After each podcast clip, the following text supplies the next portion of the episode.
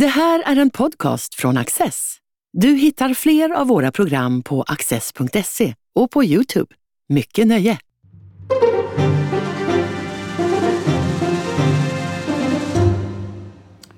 Välkomna till Studio Access och ett särskilt välkommen till utbildningsminister Mats Persson som är min gäst idag. Roligt att ha dig här.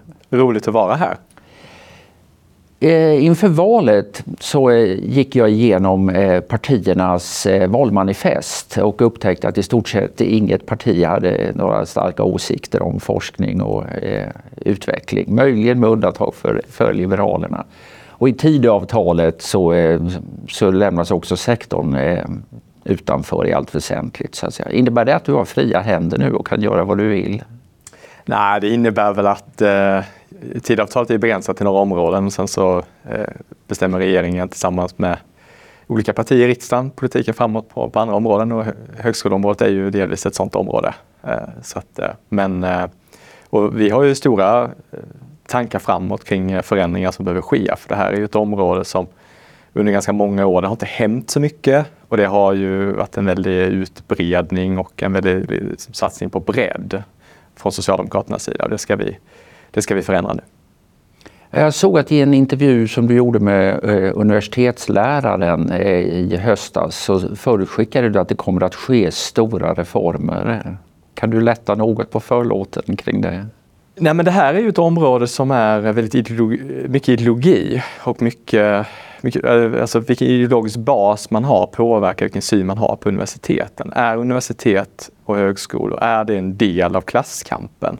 Ser man det som ett verktyg för att eh, ja, föra klasskampen hela vägen fram? Och det är klart, många socialister har ju eh, har ju den ideologiska utgångspunkten. Och det förstår jag, om man är socialist så vill man ju att klasskampen och och eh, ojämlikheten, det är liksom det övergripande målet. Och då använder man, då ser man ju universiteten som en myndighet som vilken som, man, vilken som helst som ska styras och, och uppnå de här socialistiska målen. Jag kommer från en liberal idétradition och för mig har ju universiteten en, ett egenvärde i sig själv och kunskap och eh, kunskapsspridning ett, ett egenvärde i sig själv. Så det, och det är klart det här de här, det är få områden i politiken idag som, där ideologin blir så tydlig som det faktiskt blir på det här området. Men då är frågan hur det kommer att manifesteras i reformer? Det återstår ju att se. Vi, vi jobbar med en rad olika frågor men en sak som vi, vi redan har, har gjort är att vi har satt ner foten kring identitetspolitiken. Den har ju gått för långt i Sverige, den har gått för ännu längre i, i USA. Och Eh, vi eh, har ju nu satt ner foten och, och sagt att den, den, har inte här att göra. Den, inte i samhället generellt, men särskilt inte i universitetsvärlden och så. Man får väl säga att av det du har gjort hittills sen du blev minister så är det det här uppdraget att eh, undersöka omfattningen av cancelkultur på universiteten, det som har fått mest uppmärksamhet. Kan du eh, berätta lite mer om liksom vad, vad är det för problem du anar och eh, vad ska hända nu? Jag har själv akademisk bakgrund. Jag har disputerat på universitet i ekonomisk historia. Eh, jag, min fru är akademiker, professor på samma universitet. Jag har senaste åren sett hur de här identitetspolitiska strömningarna som började i USA sammanfattas ibland med liksom woke-agenda. Ehm, jag har sett hur de strömningarna på väg att komma till Sverige. I USA har det gått väldigt, väldigt långt. Det skrevs ett eh, öppet brev 2020 av eh, Fukuyama och eh, Salman Rushdie och Anne Applebaum med flera. Ehm, där man ju sa just att det har gått för långt. Och i Sverige har vi ju sett tecken på detta. Dels enskilda forskare som blir utfrysta eller som Eh, blir cancellade så att säga i sitt, sitt, sin gärning. Ett av de mest uppmärksammade och mest frapperande fallen tycker jag är en eh, konflikt inom den svenska vänstern när eh, Kajsa Ekis Ekmans föreläsning på Mittuniversitetet blev inställd därför att hon för några år sedan kom ut med en bok som anlägger ett eh, lite annat perspektiv, eller det traditionella vänsterperspektivet på jämställdhet som, som då gör upp med eh, en del identitetspolitiska strömningar. Och, och, då, och då ställer man in en föreläsning. Ofta är det då tryck från studenter där, eh, eller andra lärare på lärosätena som gör att enskilda forskare inte kan forska fritt om ett område. Och jag är nästan jag skulle säga att det, det, här är ett av de största hoten för den akademiska friheten i Sverige. Jag är själv uppvuxen liksom, akademiskt i en tradition som är väldigt eh, popper eller positivistisk. Jag, liksom, jag är ingen stor vän av postmodern teori om jag uttrycker det milt. Men med det sagt så får jag väl ändå erkänna att ibland finns det frön av intressanta perspektiv eller intressanta ifrågasättande från postmodern teori som gör att jag själv vid ett antal tillfällen när jag var forskare tog ett steg tillbaka och funderade eh, och ifrågasatte och så. Och det är ju det är precis det som är poängen, att man på förhand säger man inte att en teori är bättre än en annan. På förhand säger man inte att en metod är bättre än en annan, utan det får vetenskapssamhället pröva sig fram. Och sen kommer man efter ett antal år säga den här teorin, den kan vi falsifiera, den stämde inte. Men man kan inte på förhand säga jag vägrar utsätta mig för en annan teori eller en annan eh, åsiktsströmning. Utan poängen med det akademiska seminariet, det akademiska arbetet är just att man, man prövar de här idéerna och sen så får, får liksom den vetenskapliga kvaliteten avgöra vad som, vad som, vad som är sant och inte. Och nu har ju då universitetskanslerämbetet fått i uppdrag att undersöka hur omfattande det här problemet är. Men lite ligger det väl då i korten att din eh, tentativa uppfattning är att det är så pass omfattande att det är värt att undersöka? Ja, eh, det är egentligen inte eh, huvuduppgiften för, för UKÄ. Utan det är att, för att det finns, det finns. Och det tycker inte jag. Jag tycker inte, det har varit en jättediskussion i, i, eh, när, när, jag, när jag tog det här initiativet så möttes jag egentligen av två typer av reaktioner. Det ena, det ena var, det är inte så det är inte så allvarligt, det finns större problem inom universiteten.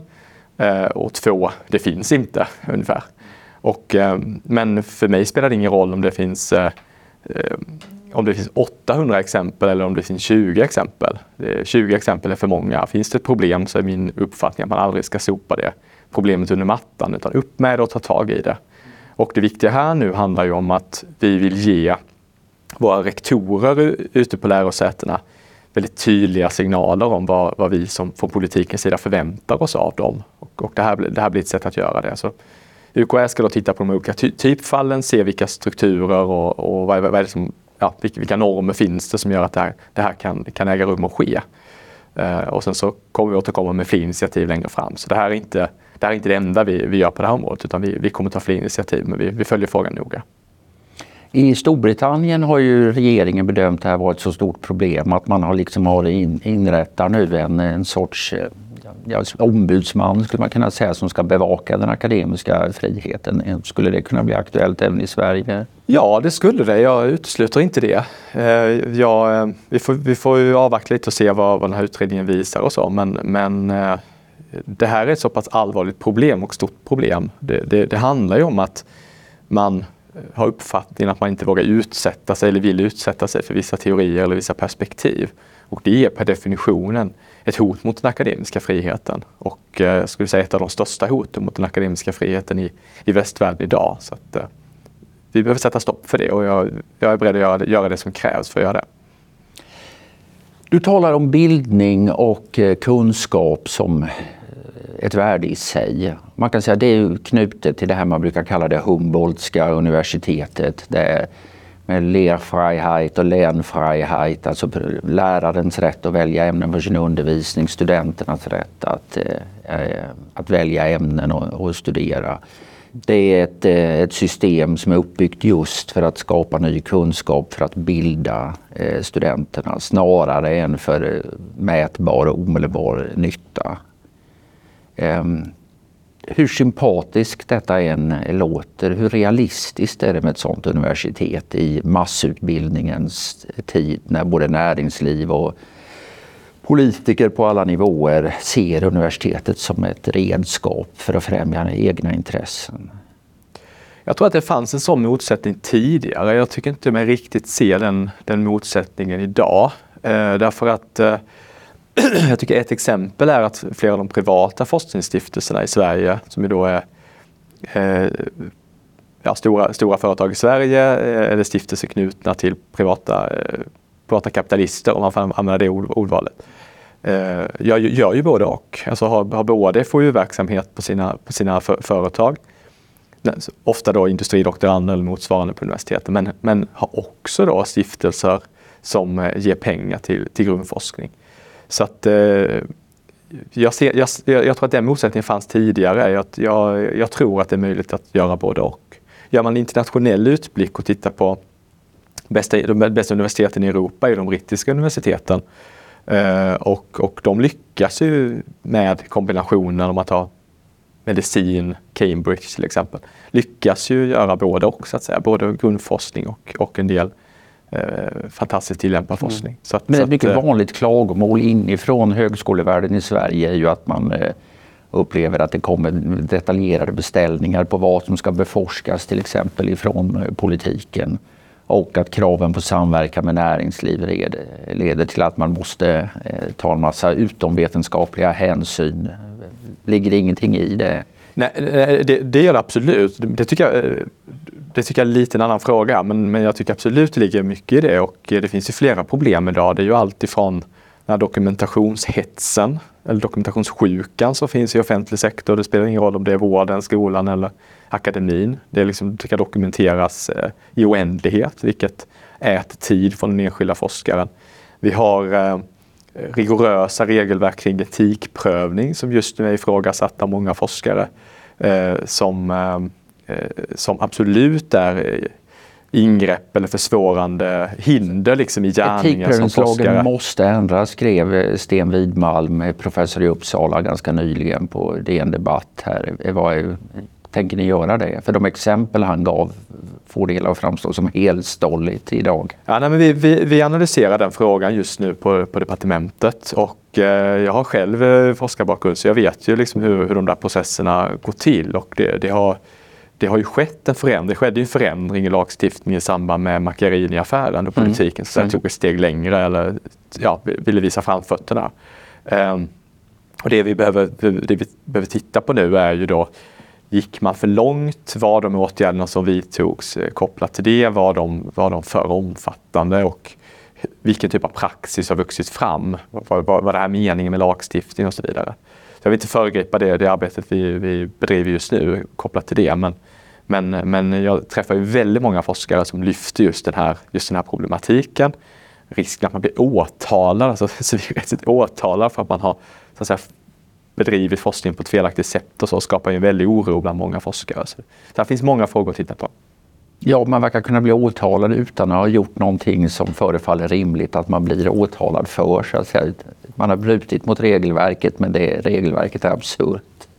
Ja precis och, och, och, och ibland så blir man i alla fall det som framförs till mig, att man blir åtalad för att, så att säga, myndigheterna känner sig osäkra kring hur regelverket ser ut mm. och att, att, myndigheterna vill så att säga, ryggen fri och därför använder man åtalsverktyget för att säkerställa att allt har gått rätt till och så. Och, och då börjar man fundera på vad det var det verkligen andemeningen med lagstiftningen att det skulle få den typen av, den typen av konsekvenser.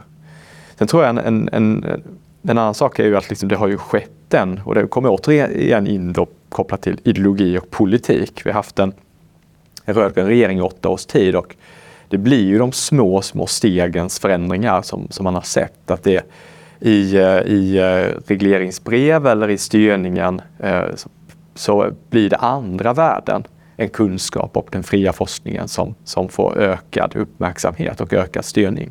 Och när man i en verksamhet lägger på forskare krav på andra saker än fri kunskapsspridning mm. eller, och fri kunskapssökning och fri forskning så krockar det ju ibland. Eh, och, och, eh, och, och, det tror jag också, eller det uppfattar jag också många forskare känner att det där blir en, en inskränkning av den akademiska friheten. När det gäller det här med bildning kontra eh, målinriktning, ser du att differentiering kan vara en väg framåt här? Att man eh, har miljöer som är mer lika det traditionella universitetet medan andra delar av högskolan är mycket mer handfasta och ja, yrkesutbildningar i realiteten. Jag tycker att det är en intressant tanke och jag, och jag tycker att om man tittar på eh, eh högskolorna och universiteten i Sverige idag, om man tittar på floran så, så är det ju, går det ju i den riktningen som, som du mycket riktigt beskriver. Att vi har en del högskolor fyller en mycket, mycket viktig roll i det regionala näringslivet både för kompetensförsörjning till offentlig sektor, lärare och sjuksköterskor, eh, läkare till viss del, ehm, men också det lokala näringslivet och, och fyller en jätteviktig funktion ur ett arbetsmarknadspolitiskt perspektiv, kompetensförsörjningsperspektiv. Eh, så, så, så i, tidigare fanns det liksom en motsättning mellan att man sa liksom, traditionella universiteten kontra de regionala högskolorna och så målar man upp att det var en jättestor konflikt. Det behöver det ju inte vara. Konflikten har ligger ju däremot i, och målkonflikten ligger ju i när man som tidigare då haft ambitioner med, när man har använt all högre utbildning som ett verktyg för regionalpolitik eller arbetsmarknadspolitik. Ja. Och då har smetat ut resurserna över väldigt, väldigt många lärosäten. Och det har ju fått effekten att vi tappar i spets, vi tappar i excellens och, eh, och eh, det, det riskerar ju längden att leda till att också våra globala företag blir svagare därför de får svårare att rekrytera kompetens och framförallt utveckla nya produkter och nya tjänster. För i budgetpropositionen eh, för i år så finns det en formulering i, i, eh, ditt, eh, ditt avsnitt om att det är en felaktig syn att det mest angelägna helt enkelt är att öka volymen forskning. Utan det viktiga är att kvaliteten på forskningen är hög. Precis. Ja, och vad, vad leder det till för slutsatser? Nej, men att vi inte kan fortsätta och inte kan fortsätta mer med den medicinen vi har haft. Alltså den här idén att man har politiska skäl av eh, partipolitiska eller kortsiktiga politiska skäl, arbetsmarknadsskäl eller annat eh, omvandla högskolor till, till universitet. Eh, är ju liksom, det, det, det blir liksom ett politiskt beslut snarare än att det finns på förhand uppsatta kriterier för vad ska en högskola ha för kvalitet eller inriktning eller eh, kvalitet på undervisning, kvalitet på forskning och så vidare för att, för att bli universitet. Här har det ju varit att regeringen har bestämt hipp som happ, nu blir det ett universitet. Eh, och den ordningen, så, så kan vi inte ha det. Skapar en extremt godtycklighet och otydlighet och framförallt då att man smetar ut resurserna på, på, på fler lärosäten. Så att, så att det kan vi liksom, den utvecklingen måste, måste brytas. Kan vi byta spår lite grann? Vem, vem ska bestämma över universiteten? Ja, eh, målet eller visionen är ju att eh, forskarna ska ha så mycket frihet som, som möjligt själva eh, i, sin, i sin gärning. Att politiken får aldrig gå in och Eh, definiera frågeställningar eller ha synpunkter på vilken metod man använder. Så. Det måste vara forskarsamhället själv som, som eh, bestämmer. Eh, samtidigt är det här en sektor som oerhört stor sektor i statsbudgeten, oerhört stor sektor i, i samhället. Det jobbar väldigt många människor i, i universitetssektorn och väldigt många studenter som är i, i sektorn. Så att, att, att tro, att, jag tror det är väl naivt att tro att det aldrig blir föremål för politiska diskussioner. Ta bara identitetspolitiken som vi nu har tagit initiativ kring. Det blir jättedebatt och blir ideologi kring det. Så jag, jag, tror det är naivt att och inte tro att det, det också handlar om politik. Men, men den enskilda forskaren ska ju aldrig i sin gärning känna att politiken är inne och, och styr eller eh, lägger begränsningar. Man tänker ju i förstone på att det är så konflikten ser ut, så att säga, de här eh, forskarna och lärarna mot eh, styrningslystna politiker. Men jag, ser det inte mer och mer ut så att det finns en tredje spelare här som är administrationerna och universitetsledningarna. Ehm, vi har haft en eh, autonomireform som skulle ge ökad frihet till universitet och högskolor. Men från lärare och forskarhåll hör man ju ofta att det snarare blev sämre än bättre därför att nu hamnade man i klorna på byråkraterna på orten eh, istället. Eh, har den fungerat så som det var tänkt? Är det din bild? Den här jag vet inte om det är autonomireformen i sig som är boven i dramat, det, det kan det vara. Men, men jag tror framförallt att det är den här eh, sjukan i offentlig sektor som också har kommit till universitet och högskolor. Den ständiga kraven på dokumentation en del av det kommer från politiken.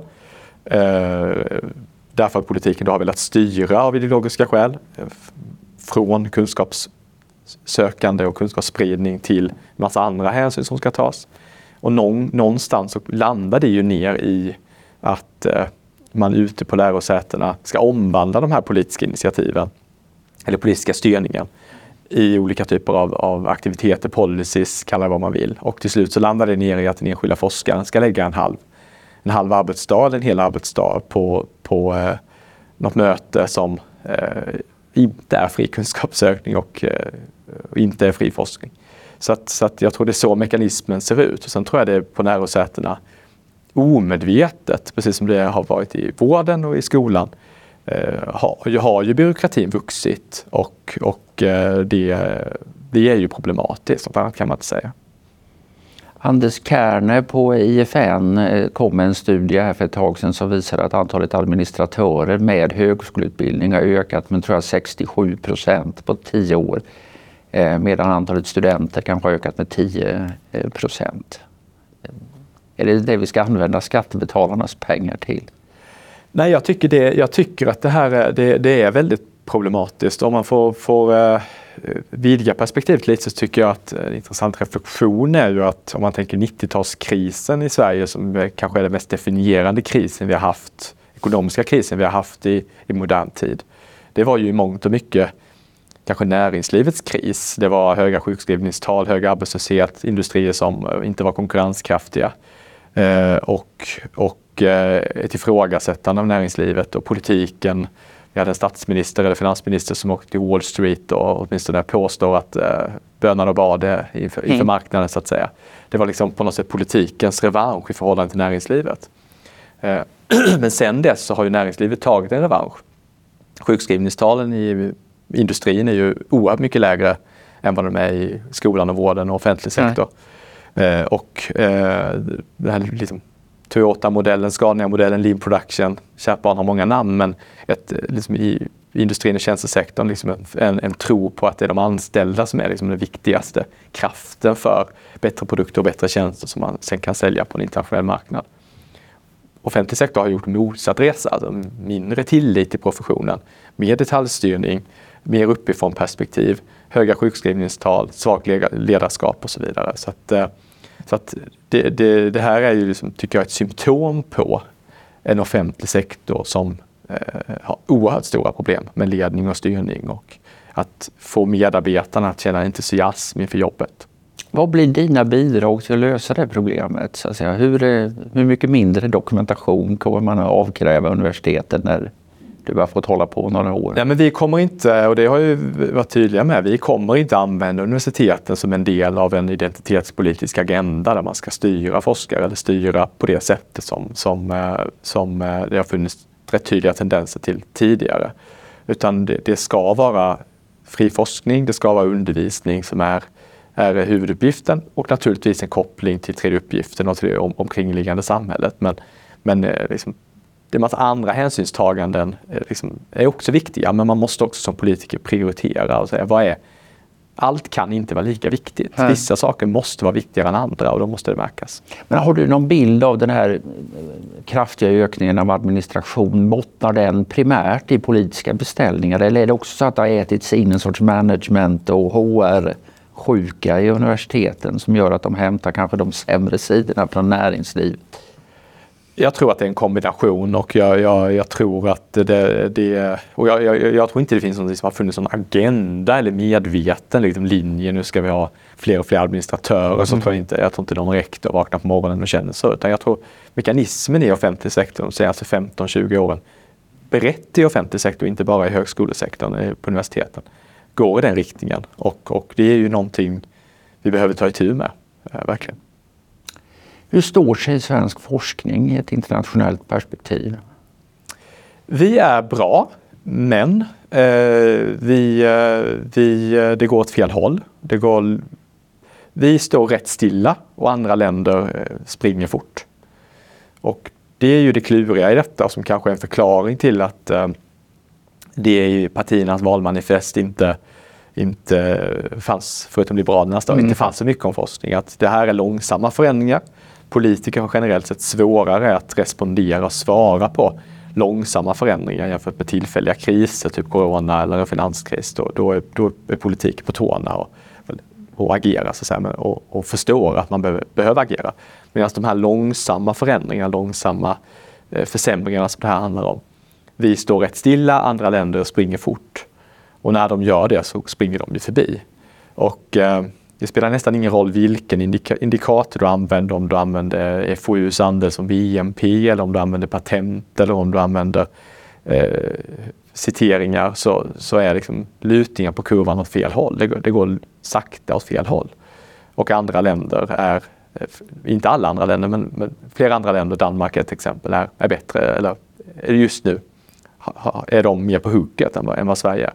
Och det är ju, det är ju väldigt allvarligt. Det, det här, vi är ju ett land som upp, vi gick från att vara ett fattigt bondesamhälle till att bli en modern eh, välfärdsnation eh, genom att vi hade en välutbildad befolkning som kunde lära sig läsa. Och folkskolan 1842 eh, kombinerat med eh, drivna entreprenörer som skapade innovationer. Eh, det är den kombinationen som har byggt Sverige, Sverige starkt och det är också det som kommer göra det i framtiden. Och börjar vi tappa här nu så, så är det väldigt illavarslande. Staten satsar ungefär 44 miljarder eh, på forskning. 18 utav dem går direkt till universiteten medan 26 eh, eh, miljarder slussas till forskning på andra sätt via vetenskapsråd och de här stiftelserna och eh, ja, olika myndigheter och sånt där. Skulle man ge universiteten lite mer egna pengar så att de slapp sitta och skriva ansökningar dagarna i ända? Jag tror eh, rektorer vill ju gärna det. De hade, det var till och med någon utredning här för något år sedan som föreslog att rektorerna skulle få bestämma det mesta.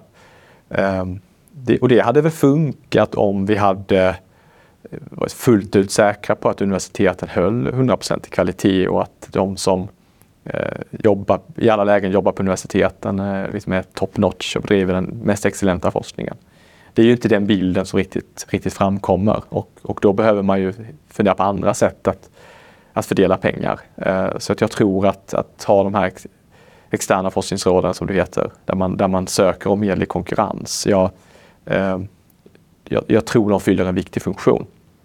Och jag vet när jag själv började doktorera, det 2005 tror jag det var, och då eh, den handledare jag hade, den professor jag hade som väldigt framgångsrik forskare, en av de bättre på Lunds universitet, numera eh, emeritus. Eh, eh, vi pratade lite om detta vid något tillfälle och, och eh, hen beskrev hur eh, ja, men själva ansökningsprocessen, liksom att skriva en ansökan, det är ju liksom en del av forskningsprocessen. Det är ju då man liksom börjar fundera på hur är den här frågan? Har vi, ta, har vi data så vi kan svara på den här frågan? Vilken metod ska vi använda? Så att ibland kan jag tycka att man, debatten liksom, att det är bara administrativt jobbigt att skriva en ansökan och så. Alltså det är ju en del av forskningsprocessen att göra det. Eh, och att när du får avslag hos Vetenskapsrådet och så gör du om den och så skickar du in igen. Så varje gång förfinar du och, och sådär. Och jag vet ju att det eh, på flera fall eftersom det i många fall är viktigt att genom att man meriterar sig genom att man får externa anslag och så, så vet jag att det på en hel del håll på universitetsvärlden så har man tar man hjälp utifrån av internationella bedömare kring ja, men vad är den här ansökan, tror ni inte riktigt höll måttet, varför fick vi inte och så. Då får man feedback och så blir ju ansökan bättre och då blir också forskningen bättre så att säga. Så att, eh, så att jag vänder mig lite mot att det här bara skulle vara administration. Mm. Det man kan fundera på dock är ju eh, är utlysningarna för kortsiktiga? Behöver man liksom ge längre stöd så att man inte behöver ansöka så ofta?